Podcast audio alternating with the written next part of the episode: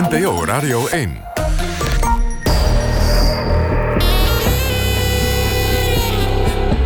Argos. Onderzoeksjournalistiek van Human en de VPRO. Tessel Blok.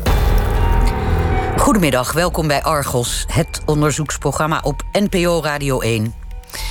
De verwachtingen waren groot toen het internationaal strafhof in 2002 naar Den Haag kwam. Wereldwijd konden oorlogsmisdadigers hun borst nat maken. Maar inmiddels heeft het strafhof een belabberd imago.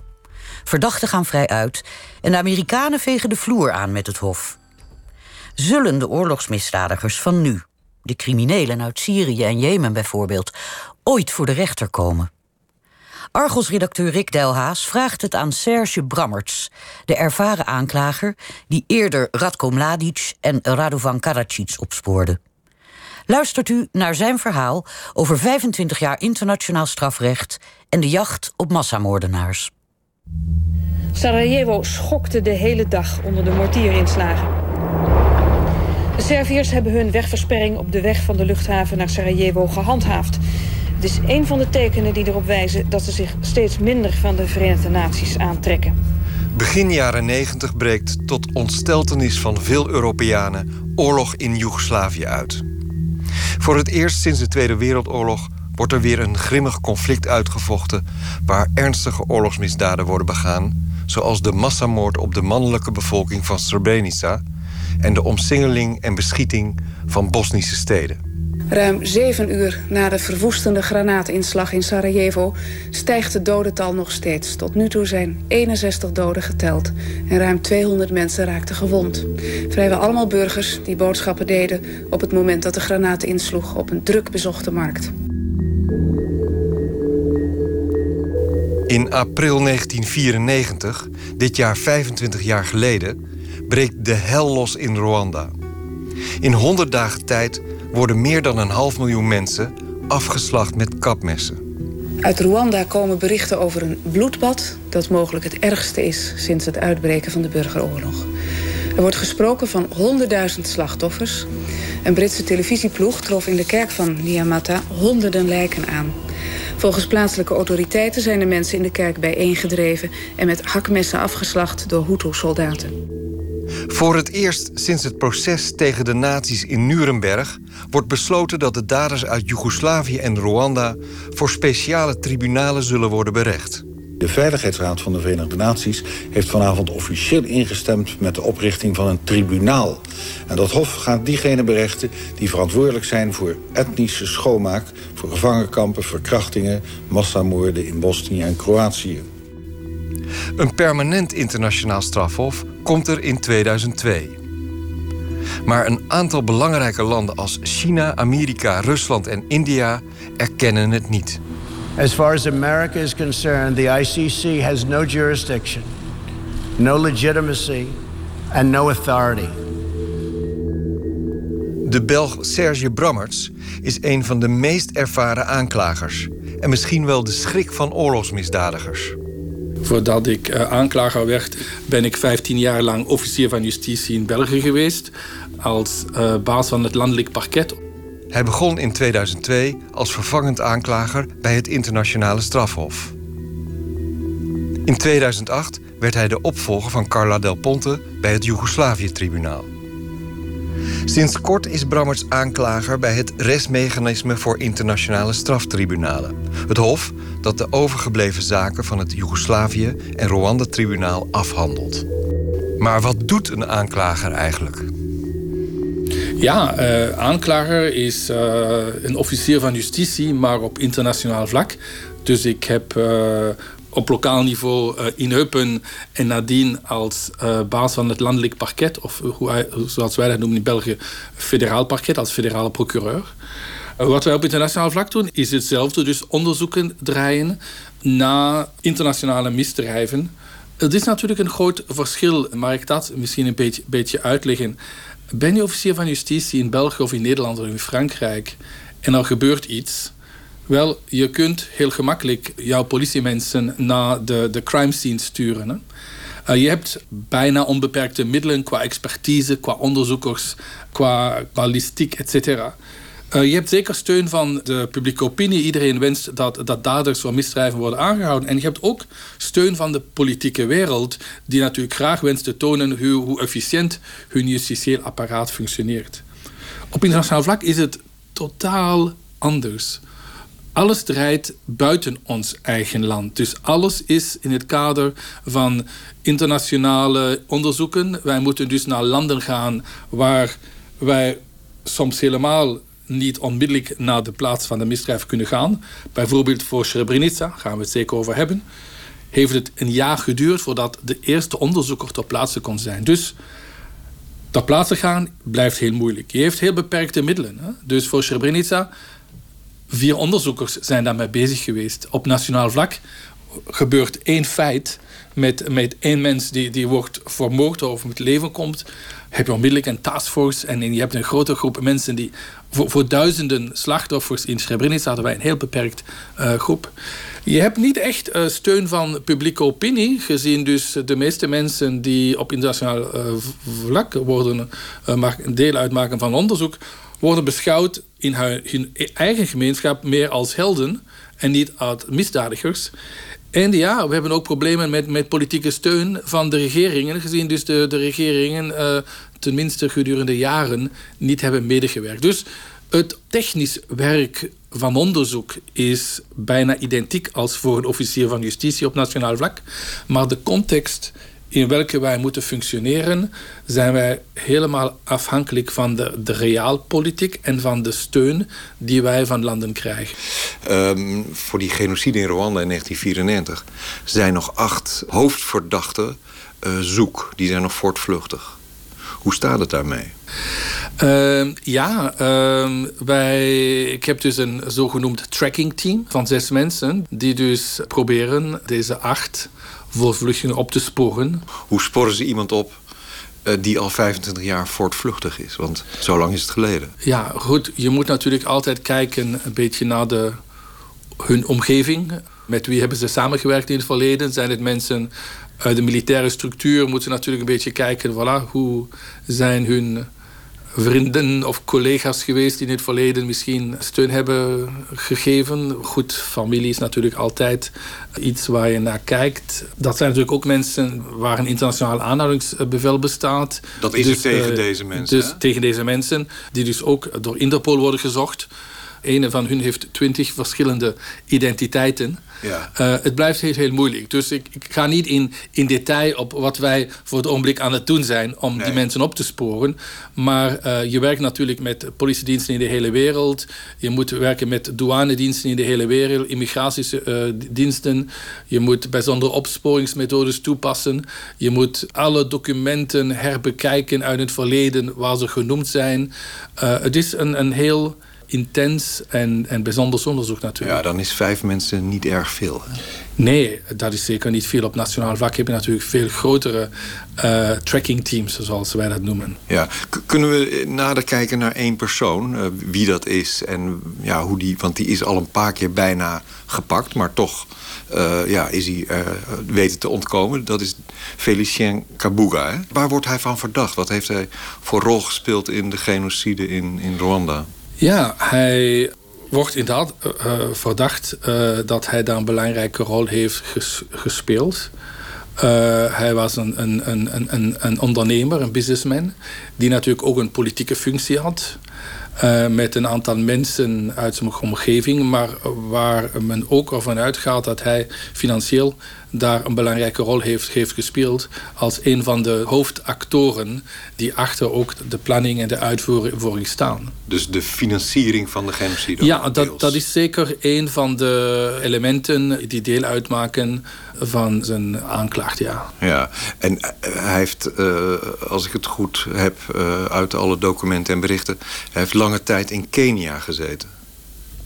Ja, kijk, um, hij heeft inderdaad in een aantal verschillende landen uh, gezeten. Hij is ook in Europa geweest. Uh, um, en ja, wij, wij, werken op een aantal verschillende pistes. Maar, maar goed, zoals gezegd is altijd voor mij moeilijk te zeggen wat, wat onze hoofdhypothese vandaag is. Maar het is zeker zo dat wij minimum in, in drie verschillende landen uh, onderzoeken draaien op basis van informaties dat hij er daar misschien is. Ja, dus, dus zeg maar recente informatie uh, wijst voor u naar eh, minimaal drie landen waar die zou kunnen zijn. Ja. ja. Hij is ook een aantal keren bijna gepakt. Hè? Kan u daar iets over zeggen? Want er is een voorbeeld, hij was in Duitsland. Ja, er zijn inderdaad kansen gemist in het verleden. Mm. Maar goed, ja, zo, uh, dat hebben we ook gezien in voormalig Joegoslavië met, met Karadžić en Mladić zijn ook een aantal kansen gemist waar ze hadden kunnen worden aangehouden en waar het dan niet gebeurd is. Uh, maar inderdaad, er bestaan dergelijke situaties. Want waarom is hij op dat moment niet aangehouden? Ja, kijk, ik, ik, ik wens ook niet in details te gaan over deze elementen. Maar inderdaad, natuurlijk valse identiteiten gebruikt. Dus ze wisten niet wie die, uh, ze wisten, dat hij het was? Ja, ja, toen de andere werd opgepakt was hij niet fysiek aanwezig. En gezien hij ook in Duitsland onder een, andere identiteit was, ja, heeft het te lang geduurd voordat men daar een link heeft gemaakt. Nu kan men natuurlijk achteraf altijd zeggen: kijk, en het was voor mijn tijd. Hè, uh, Um, voilà, misschien had men dit beter kunnen voorbereiden, uh, meer informatie verzamelen. Maar goed, het gaat niemand helpen vandaag nu te kijken. Maar er zijn zeker lessen getrokken op basis van deze interventie om te zien en te vermijden dat zoiets in, in, nadien nog een keer gaat gebeuren. Ja, maar het lukt hem dus ook om in Europa met een vals paspoort uh, te reizen. Uh, wij sluiten niet uit dat hij nog altijd in Europa is. Ja. Of opnieuw in Europa is. Ja. Maar je kan weinig zeggen wat. Ja, het laatste wat wij uh, wensen is informaties te geven die misschien nuttig zouden kunnen zijn voor de voortvluchting of hun netwerks. Hè? Dus de voortvluchtigen zijn Want misschien... hij wordt geholpen. U ja, dat, is, dat is natuurlijk 100% zeker ja. dat niemand 15 jaar of 20 jaar zich kan ergens uh, bevinden zonder steun, financiële steun, personele steun. Dat zijn ook mensen die natuurlijk ook medische hulp uh, soms nodig hebben. Die Want hebben hij is al geld leeftijd, nodig. leeftijd, ja, hè? is al uh, een beetje ouder. Dus dat zijn natuurlijk alles elementen. Het, het medische, het financiële, entourage. Dat zijn natuurlijk alles elementen waar wij naar kijken. Ja, dus dat ja, vermoed ik dan is de Rwandese gemeenschap in Europa die hem helpt. Of hè, een deel daarvan. Dat kan niet anders. Dat kan me zeker niet uitsluiten. Ja. Uh, twee jaar geleden overleed zijn vrouw in België. Was dat nog een aanknopingspunt? U, bent, u, u, u heeft vast opgelet of hij daarbij was. Ja, ja kijk, wij, natuurlijk zijn daar ook... Uh, natuurlijk uh, werd dat alles van nabij bekeken en, en gevolgd. maar zonder, zonder de gewenste resultaten. Ja, ja. Uh, heeft u er zelf een verklaring voor waar, hoe, het kan uh, dat, dat zo iemand 25 jaar voortvluchtig kan, kan blijven? Kijk, er zijn honderden uh, genocideers hè, die. Ja, maar dit is een hele grote, dit is een hele belangrijke. Ja, ja, ja. ja. Er maar... staat ook een, een, een, som op zijn hoofd hè, van de FBI, geloof ik. Ja, de, ja. van de Amerikaanse regering 5 miljoen dollar. Ja. voor informaties die tot de aanhouding van de verblijvende acht kunnen leiden. Nee, het is, zeker, de verklaring is, dat zijn natuurlijk mensen die zijn dan, zoals gezegd, uh, jaren geleden hebben ze met, uh, zoals gezegd, voor, voor hem bespreken we zeker van meer dan twintig verschillende identiteiten. Hè? En waarschijnlijk ook identiteiten die wij niet kennen. En een van de problemen is natuurlijk dat reist iemand met valse documenten, maar het zijn echte documenten in die zin dat het documenten zijn die via corruptie van de bevoegde autoriteiten werden uitgesteld. Dus reis je met zo'n document, kan je niet zien dat het document vervals is, gezien het dus originele documenten zijn met een valse naam. Bij deze, deze meneer, Felicien Kabuga, daar is ook uh, lange tijd uh, het gerucht over geweest dat hij door elementen uit, het, uh, uit de regering, uit het regime van Kenia zou worden beschermd. Dat er zelfs dat er een speciale eenheid van politie of uh, militairen zou zijn die hem beschermden. Ja, kijk, ik heb persoonlijk ge geen elementen die mij toelaten dit te, te, te, bevestigen. Maar er zijn natuurlijk. Kijk, wij hebben soms informaties die als betrouwbaar ingeschat worden dat dezelfde persoon op hetzelfde moment in twee verschillende landen, landen verblijft. Dus uh, het is altijd heel moeilijk te weten wat is nu uh, juiste informatie, uh, wat is hearsay, dus wat, wat hebben ze van anderen gehoord, wat is juist. En zolang wij dit niet hebben kunnen verifiëren, zijn het voor mij natuurlijk altijd geruchten. Iedere keer dat wij informaties krijgen, werken wij daarop. Proberen de informatie te laten bevestigen of niet. En natuurlijk uh, uh, weten wij over een aantal informaties in, in, in verband met Kenia. In het verleden Goed, de, mijn voorgangster heeft ook in, in, de Veiligheidsraad een aantal keren vermeld dat enquêtes ook lopen in Kenia. Maar zoals gezegd, uh, voilà, uh, op het ogenblik dat hij wordt aangehouden, kan ik u exact zeggen waar hij was. maar zolang dit niet gebeurd is, uh, speculeren wij een beetje over, over een aantal uh, mogelijkheden. Ja, nou laat ik de vraag anders stellen. Heeft u de hoop dat u Felicien Kabuga, deze hele belangrijke verdachte, of een van die andere zeven, ja, snel oppakt? we spreken nu over Kabuga, maar er zijn natuurlijk ook nog een aantal anderen. Uh, Piranha, Bizimana en, en anderen. En wij hebben inderdaad een aantal pistes uh, waar wij ook in, in ons verslag naar de Veiligheidsraad over hebben gesproken. Heel voorzichtig over een meer intense samenwerking met de regering in Zimbabwe. Um, en Zuid-Afrika. Uh, wij hebben uh, inderdaad rechtsverzoeken gestuurd naar Zuid-Afrika om een aantal heel belangrijke informaties te verifiëren. Uh, dus wij, wij, hebben zeker een aantal van pistes waar wij op werken. En uh, goed, uh, het, het, heeft geen zin dat ik nu zeg... ja, ik hoop dat we dit jaar of volgend jaar nee. een aantal mensen gaan aanhouden. Maar het is, maar is zeker de bedoeling die mensen te vinden. Ja, als u uh, meer samenwerking... U noemt, heeft dat genoemd hè, in uw rapportage ja. aan de Veiligheidsraad. Daar moet u op, aan rapporteren. Dat heeft u in december gedaan. Dan zou je bijna vermoeden... nou, er zitten waarschijnlijk één of twee verdachten in... Zuid-Afrika en Zimbabwe. Anders zou u... Dat, dat is zeker een mogelijkheid, ja. Ja, um, dat Rwanda-tribunaal is gesloten in Arusha. Uh, u, uh, uw uh, tribunaal doet de zaken die zij niet afgehandeld hebben. Als u eens terugkijkt, hè, hoe, wat is uw oordeel dan over dat Rwanda-tribunaal? Is dat, als u de balans opmaakt?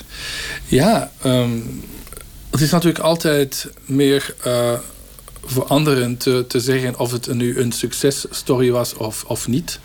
Het hangt altijd een beetje af ja, van... Goed, u heeft nogal wat ja. ervaring. Hè? U heeft ja, bij het strafhof gezeten. U heeft bij het Joegoslavië-tribunaal gezeten. U heeft ook nog het Libanon-tribunaal gedaan, hè? korte tijd. Uh, nu dit. U bent volgens mij de meest ervaren aanklager van dit moment. Ik denk zeker dat het een heel belangrijke rol heeft gespeeld... na de genocide in Rwanda... Uh, gezien het dus onmogelijk was, uh, onmiddellijk na de genocide, waar dus de hele structuren ook vernietigd waren, was het zeker onmogelijk in, in Rwanda deze processen uh, op te starten. Dus ik denk dat daar het, het Rwanda-tribunaal een heel belangrijke rol heeft gespeeld. uw vraag is natuurlijk op het Rwanda-tribunaal, maar, maar even een klein verhaal voor het Joegoslavië-tribunaal. Ik weet nog heel goed toen, zes, zeven jaar geleden, toen was Madeleine Albright in Den Haag. Ze was dus de, de, ambassadeur van de Verenigde Staten in de Veiligheidsraad op het ogenblik dat het Rwanda en het Joegoslavië-tribunaal werden opgestart. En uh, ze was dus hier op een hele grote conferentie in de Ridderzaal. En er werd dus gevraagd, uh, wat is voor u persoonlijk uw grootste successtory in uw professionele leeftijd? En ze zegde, uh, het opstarten van het Joegoslavië-tribunaal. Het was natuurlijk in Den Haag, het thema was het Joegoslavië-tribunaal, maar ik ben er zeker dat haar antwoord hetzelfde geweest zou zijn voor het Rwanda-tribunaal.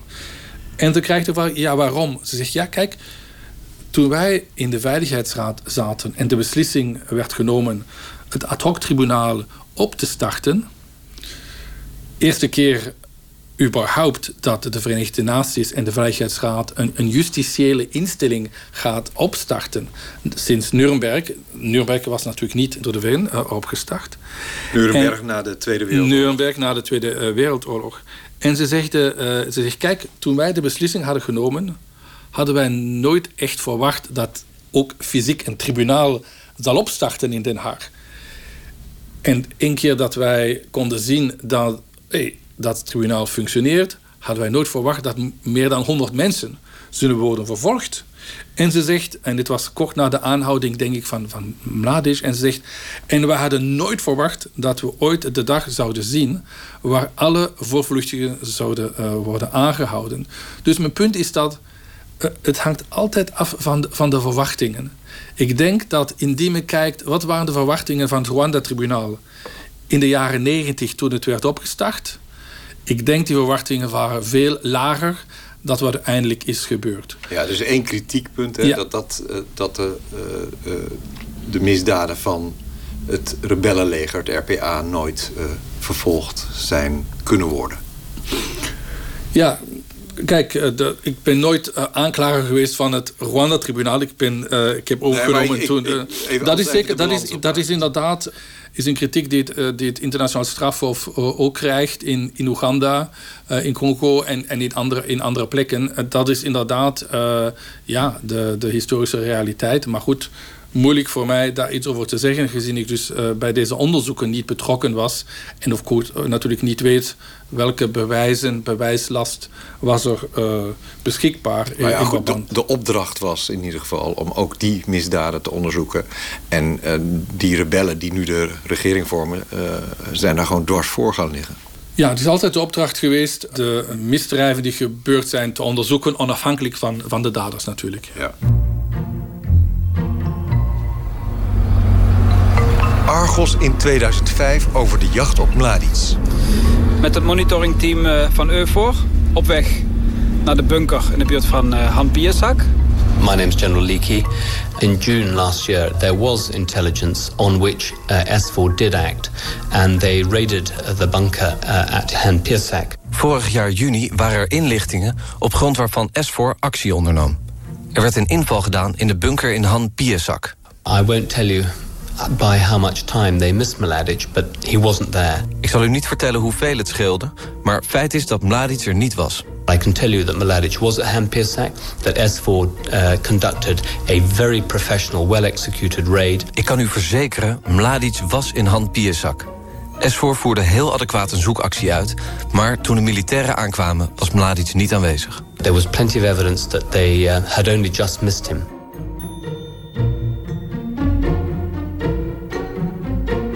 Ik weet nog heel goed, uh, de eerste dagen of de eerste weken uh, was het heel duidelijk ook in de, in de media. Voilà, uh, het is 2008. In principe gaat het, het, het tribunaal, Joegoslavisch tribunaal dicht in 2010. Gaat het nu dicht zonder de aanhouding van Karadzic en Mladic. En iedereen was vrij pessimistisch. Ja, twee van de hoofdverdachten. ja, of, of het überhaupt nog zou lukken dat die worden aangehouden. En ik zou zeggen dat voor mij op professioneel vlak uh, wetende wat dit betekent voor de slachtoffers en de moeders van Srebrenica, op persoonlijk vlak, de aanhouding van Karadzic en Mladic is zeker, zijn zeker de belangrijkste momenten geweest. Ja, u heeft ook een belangrijke rol gespeeld hè, bij de aanhouding van, bij het opsporen van Mladic.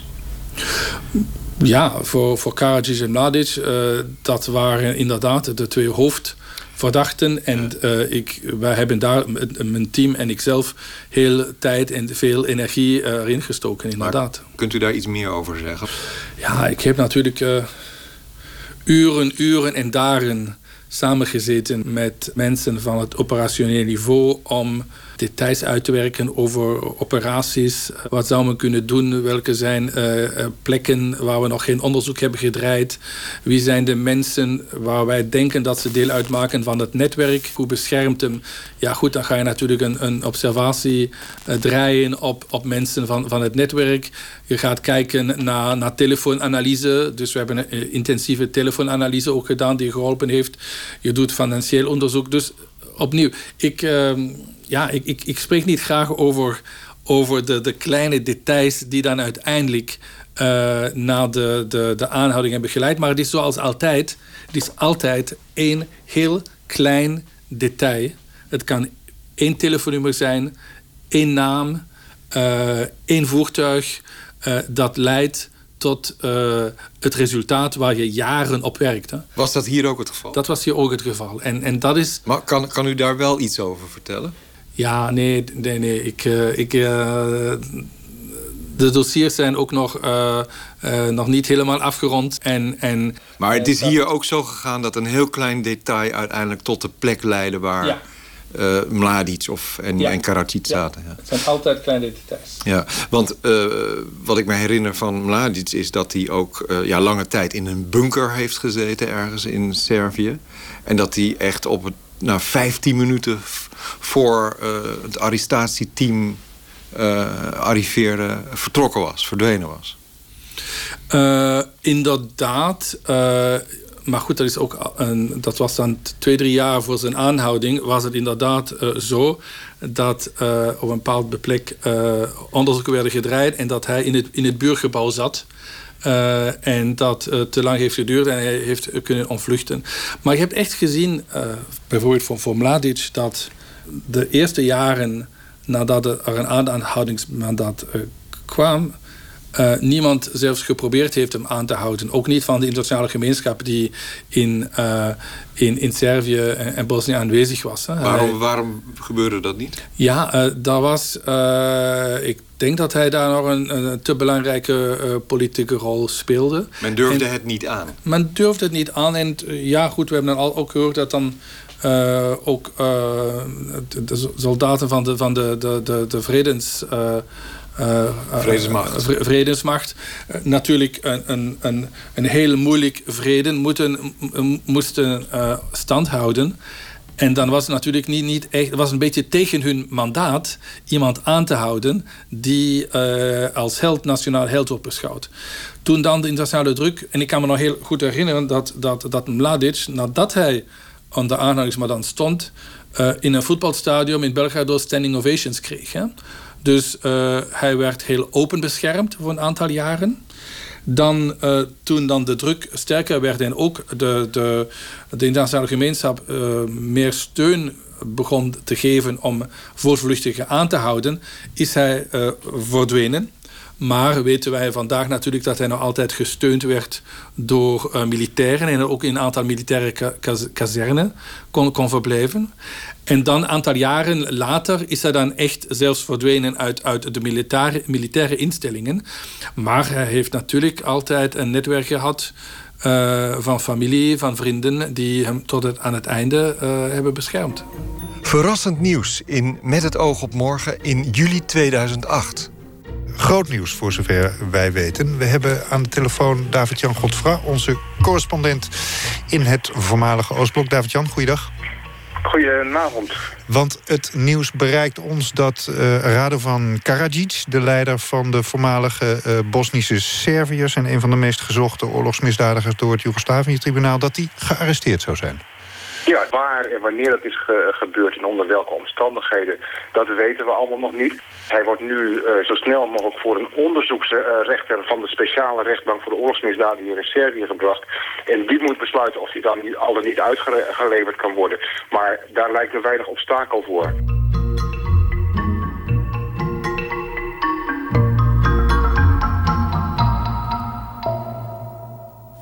Weet u nog hoe u het bericht hoorde uh, dat hij was aangehouden? Of was u uh, permanent betrokken bij de hele operatie?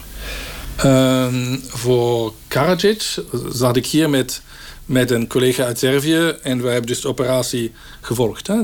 Toen hij, u, u weet nog, dokter Dabic, hè? dus hij... hij, hij vermomd. Hij vermomd, ja, ver, vermomd. Hij, hij, was, hij had een nieuwe identiteit, dokter Dabic, waar hij jaren uh, in het publiek domein was in Belgrado en, en zelfs in, in uh, televisieshows was opgetreden. Hè? Dus de, de, de most wanted uh, Europese crimineel die op televisie. Uh, dus gewoon om te zeggen. u had de vraag gesteld: ja, hoe kan het dan dat je mensen niet vindt? Ja, kijk hier. Hij had 20 kilo verloren, heeft een totaal ander accent aangenomen, heeft Dr. Dabic outfit. Ja, dan moet je natuurlijk uh, goede informaties hebben uh, om hem uh, dan, dan, dan te krijgen. Ja. Um, u heeft een flink, fors aantal jaren bij het Joegoslavië-tribunaal gezeten. Als u daar de balans over opmaakt, is dat. Ja, u, u, u bent niet erg van de borstklopperij, geloof ik. Maar is dat, is dat wel een groot succes geweest, dat Joegoslavië-tribunaal? Ik, ik, denk, ik, denk, ik denk het. Um, indien ik zie hoe vandaag uh, men probeert de indruk te geven dat heel belangrijke misdaden helemaal niet gebeurd zijn in voormalig Joegoslavië. Waar dus uh, de ontkenning van de Srebrenica-genocide, ontkenning van de belegering van, van Sarajevo. Uh, indien je ziet wat nu bijna iedere dag gebeurt, waar dus voor, voor veroordeelde oorlogsmisdadigers als helden worden beschouwd, is het zo belangrijk dat voor alle tijden de hele documentatie, de hele bewijzen, de hele onderzoeken die door ons werden gedraaid en die heel duidelijk hebben gemaakt wie heeft welke misdrijven uh, gepleegd, dat dit uh, heel, heel belangrijk is. Ik denk ook dat zonder het Joegoslavië-tribunaal waarschijnlijk uh, nooit iemand van de heel belangrijke personen zou worden vervolgd. Dus, dus het heeft een heel belangrijke rol gespeeld, zeker. Ja, u heeft in die periode ook veel gereisd in de regio en ook contact gehad hè, met slachtoffers. Ja. Want dat vond u belangrijk? Ja, kijk, uh, voor uh, iedereen die, die, die denkt dat het een verhaal uh, vanuit het verleden is, geef ik altijd advies een keer naar Sarajevo te gaan of naar Srebrenica te gaan. Goed, we zijn op radio, maar ik heb hier een, een boek met de 1500 foto's van de 1500 kinderen die in Sarajevo werden vermoord. Het grootste deel door snipers. Kinderen? Uh, kinderen, ja. klein, kleine kinderen. En waar de ouders nog altijd wachten om, om te zien wat er... Wie, wie, is nu verantwoordelijk? Wie wordt nu veroordeeld? En, Waarom is dat boek uitgegeven? het werd echt uitgegeven door de, door de, door de families, de ouders van de slachtoffers... om te zeggen, kijk wij wensen niet dat onze, onze, onze kindjes worden vergeten. En ik ben een aantal keren in Srebrenica geweest. En um, ja, spreek, je met overlevenden die soms ja, twintig uh, uh, mannelijke leden van hun familie hebben verloren. Hun echtgenoot, hun vader, hun broers, hun, hun zonen. En je weet dat deze dagen in Srebrenica, waar deze, deze moordpartijen zijn gebeurd, was natuurlijk iets ja, verschrikkelijk gebeurde in hun leven destijds. Maar het is altijd nog in het centrum van hun leven. Ieder, iedere dag uh, zijn ze ermee bezig. En uh, zolang uh, onderzoeken draaien, zolang niet iedereen werd vervolgd voor deze, deze misdrijven, gaan deze mensen niet, niet, niet rusten.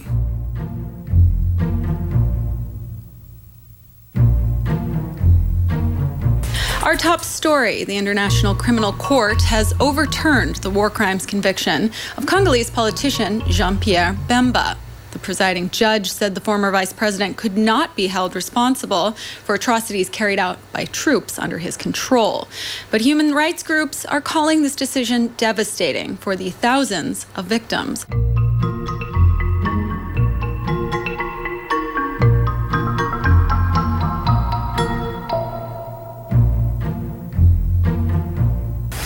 Oud-president van Ivoorkust, Laurent Gbagbo, komt voorwaardelijk vrij.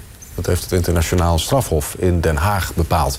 Gbagbo was jarenlang de machtigste man van Ivoorkust... maar in 2011 werd hij gearresteerd. Hij wordt verdacht van moorden, martelingen en verkrachtingen... tijdens de burgeroorlog in Ivoorkust.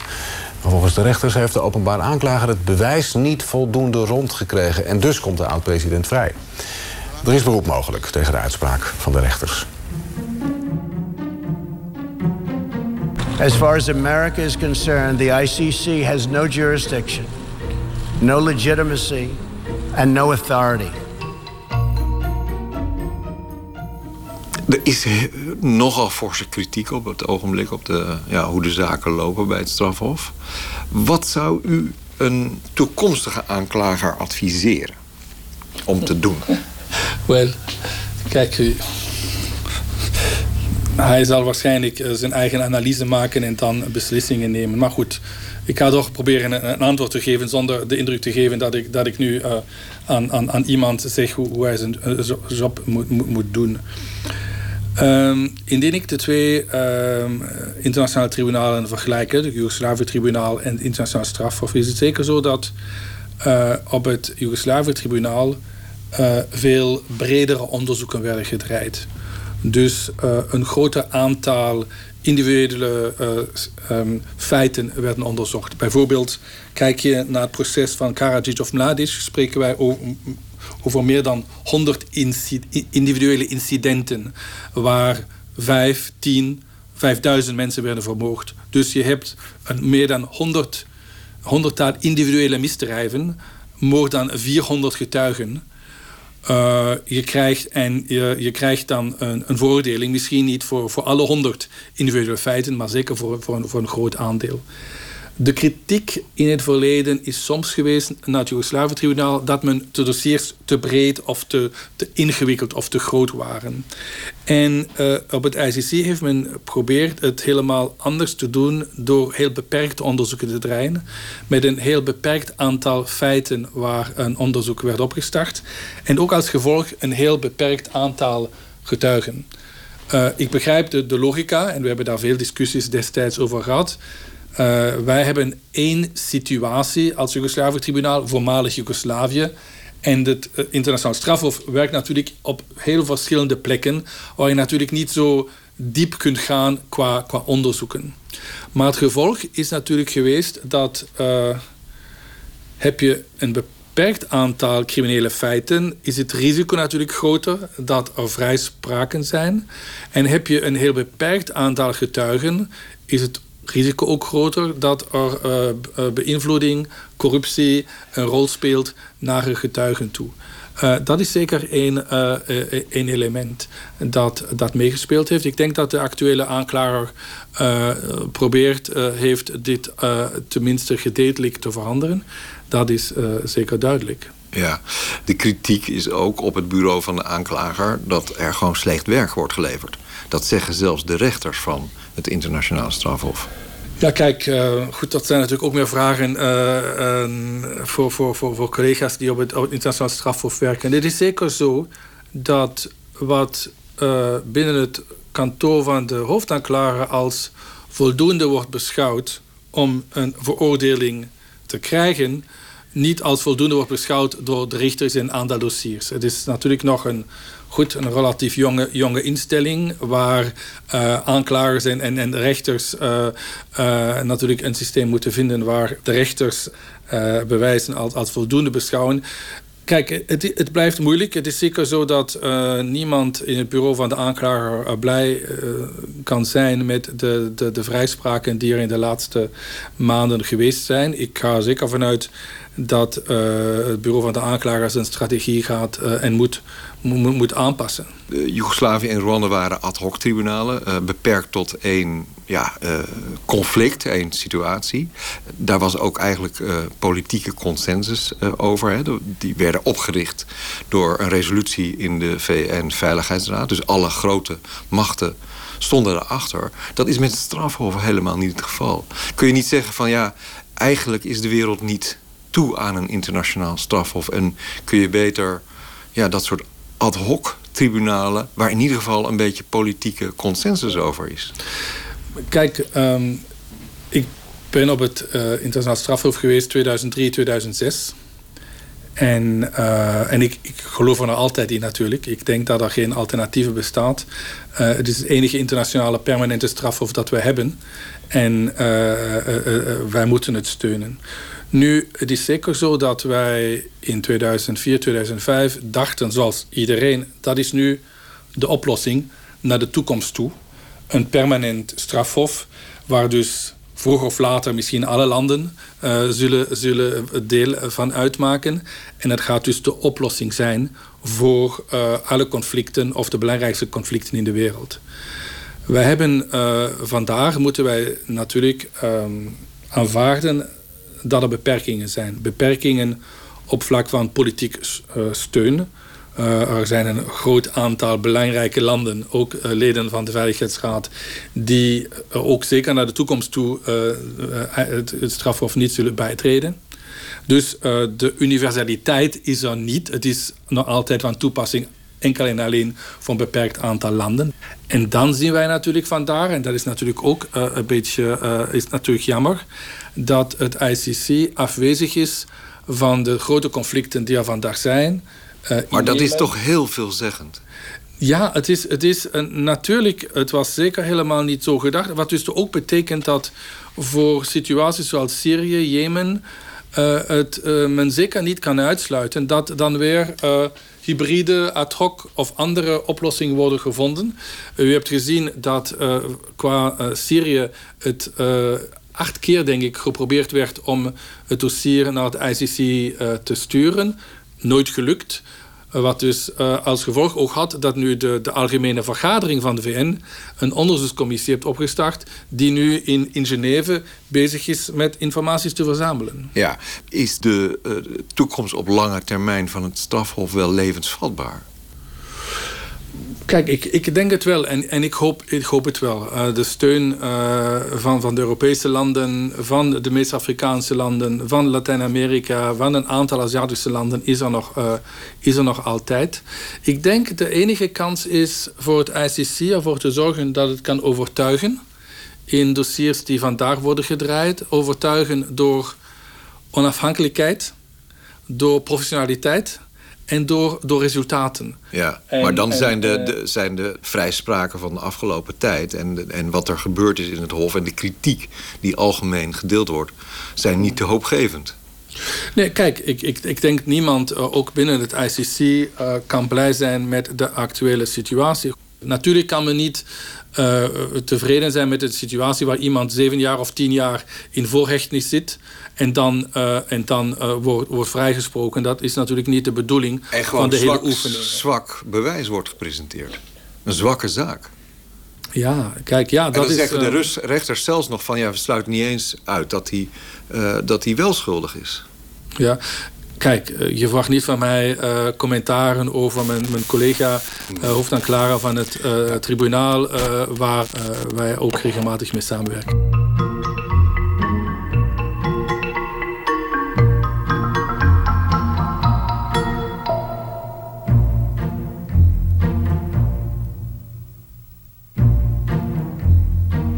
Het feit dat u zegt, hè, wellicht wordt er voor Syrië of voor Jemen uh, wel weer besloten tot een hybride tribunaal, een ad hoc tribunaal. Dat zegt toch wel veel. Kijk, uh, ik weet dat natuurlijk internationale justitie voor de ogenblik moeilijke tijden doorleeft.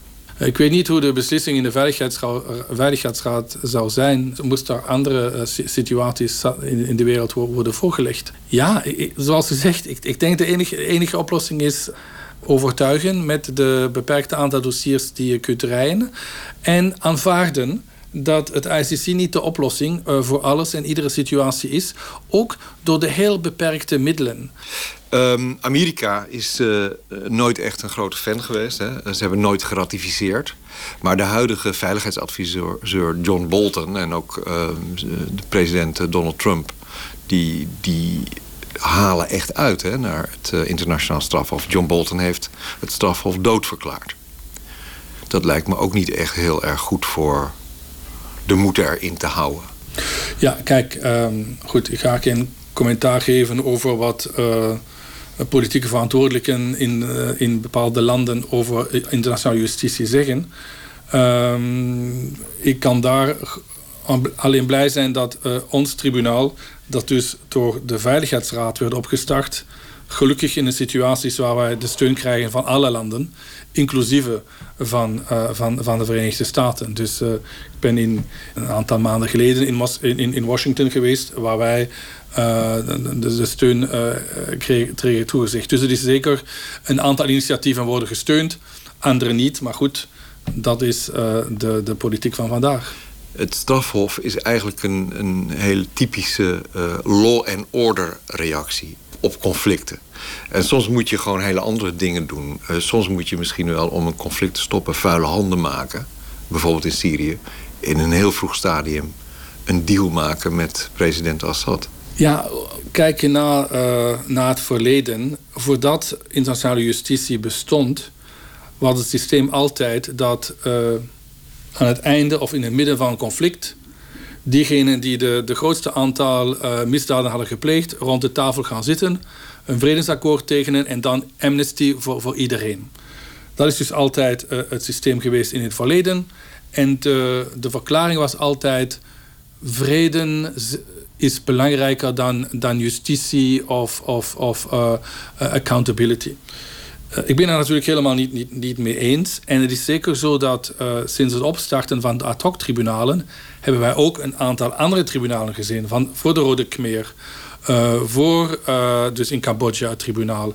We hebben gezien het Sierra Leone tribunaal met, met Charles Taylor die daar werd veroordeeld. Het Libanon tribunaal, het Kosovo tribunaal. Er zijn dus toch veel initiatieven opgestart de laatste twintig jaar. Dus met alle kritiek naar internationale justitie toe. Er is zeker veel, veel bereikt sinds de jaren negentig. En er gebeurde helemaal niets voordien. Maar ik zie natuurlijk uw punt en ik heb uh, een aantal keren indien ik uh, conferenties geef bij studenten of toekomstige diplomaten of, of, toekomstige officieren van justitie, waar ik soms een beetje de reactie te zeggen: kijk, wie van jullie is, zou akkoord zijn, of het nu in Jemen of in Syrië of waar dan ook, hoe van jullie hoe zou akkoord zijn amnestie te geven aan de hoofdverantwoordelijken? Indien dat betekent dan van, dat vanaf morgen niemand uh, meer zal worden gedood en dat de conflict uh, uh, voorbij is. En er is meestal een, een meerderheid die bereid is strafvervolging op te offeren voor het einde van het conflict, zelfs indien dat betekent dat de hoofdverantwoordelijken dan strafvrij uitgaan. En ik vind persoonlijk dat dat natuurlijk het allerergste is wat in de wereld kan gebeuren, gezien dit betekent aan alle dictatoren die er nog uh, overal zijn. Kijk, doe gewoon verder met je, met, met je moordpartijen.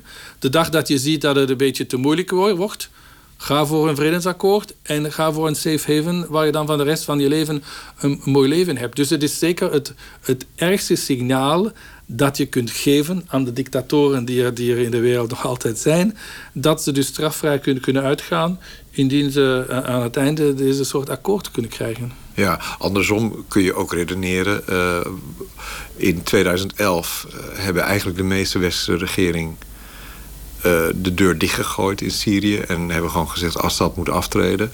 We zitten nu in 2019. Ja. Ja. Kijk, uh, goed, is nu de Mechanism uh, is, is nu ook een, in, in, in, bezig met het verzamelen van, van informaties over. Over strafbare feiten. Een VN-mechanisme dat onderzoek ja. doet naar de misdaden. Ja. En waar dus deze informaties dan worden doorgestuurd naar individuele landen, gezien er dus geen internationale rechtbank is, die daar maar belast is. Dus de resultaten van deze onderzoeken worden dan naar individuele landen gestuurd. Ja, het zou er ook op kunnen wijzen dat er misschien op termijn een, inderdaad een ad hoc tribunaal voor, voor Syrië zou komen. Ik, ik denk dat één keer dat er een vredesakkoord is, deze vraag op de tafel zou zijn. En dan zullen we wel zien uh, welke oplossing uh, wordt gevonden. Ja, de periode hè, dat Rwanda en het Joegoslavisch tribunaal uh, werden opgericht... toen was de wereld in een totaal andere politieke internationale situatie. Die situatie is vandaag wel heel erg anders. Hmm. Ja, ik ben akkoord met u. Ik denk uh, in de jaren negentig, einde van de Koude Oorlog... was zeker een klimaat dat meer positief was naar multilateralisme, maar ook zeker naar, naar internationale justitie. En ik denk dat iedereen akkoord is om te zeggen dat, we, uh, dat er daar veel tegenwind is. En dat multilateralisme in het algemeen uh, moeilijkheden heeft. En ik, ik heb het uh, op een aantal ja, vergaderingen ook gezegd. Kijk, meer dan 60 miljoen vluchtelingen overal in de wereld.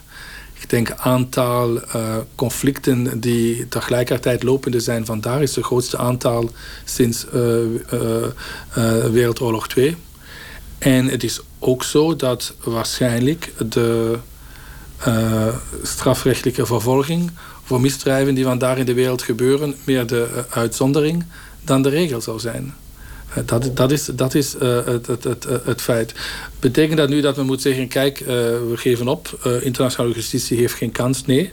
Ik denk dat we nog meer energie moeten investeren in steun van internationale justitie. Het enige, denk ik, wat vandaag heel anders is, is dat men niet meer kan zeggen voor al die redenen die we hebben be, be, besproken, eh, be, beperkte steun, beperkte middelen, dat dus het internationaal strafhof niet de oplossing voor alles is.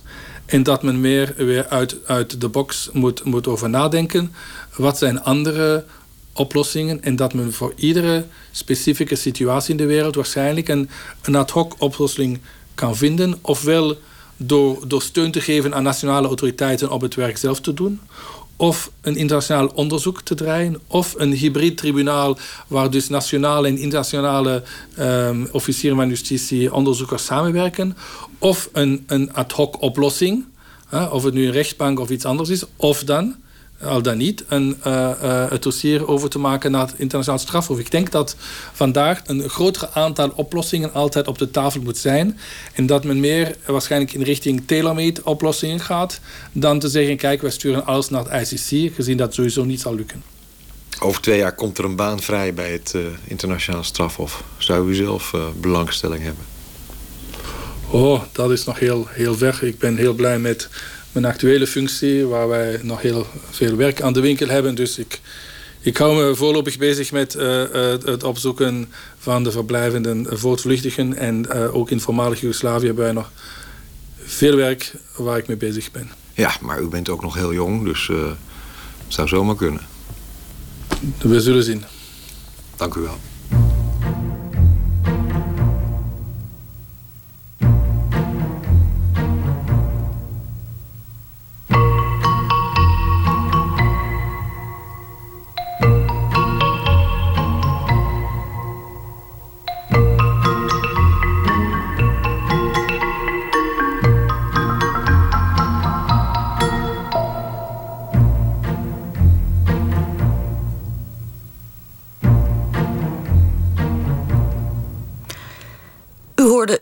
Interview van Rick Delhaas met internationaal aanklager Serge Brammerts.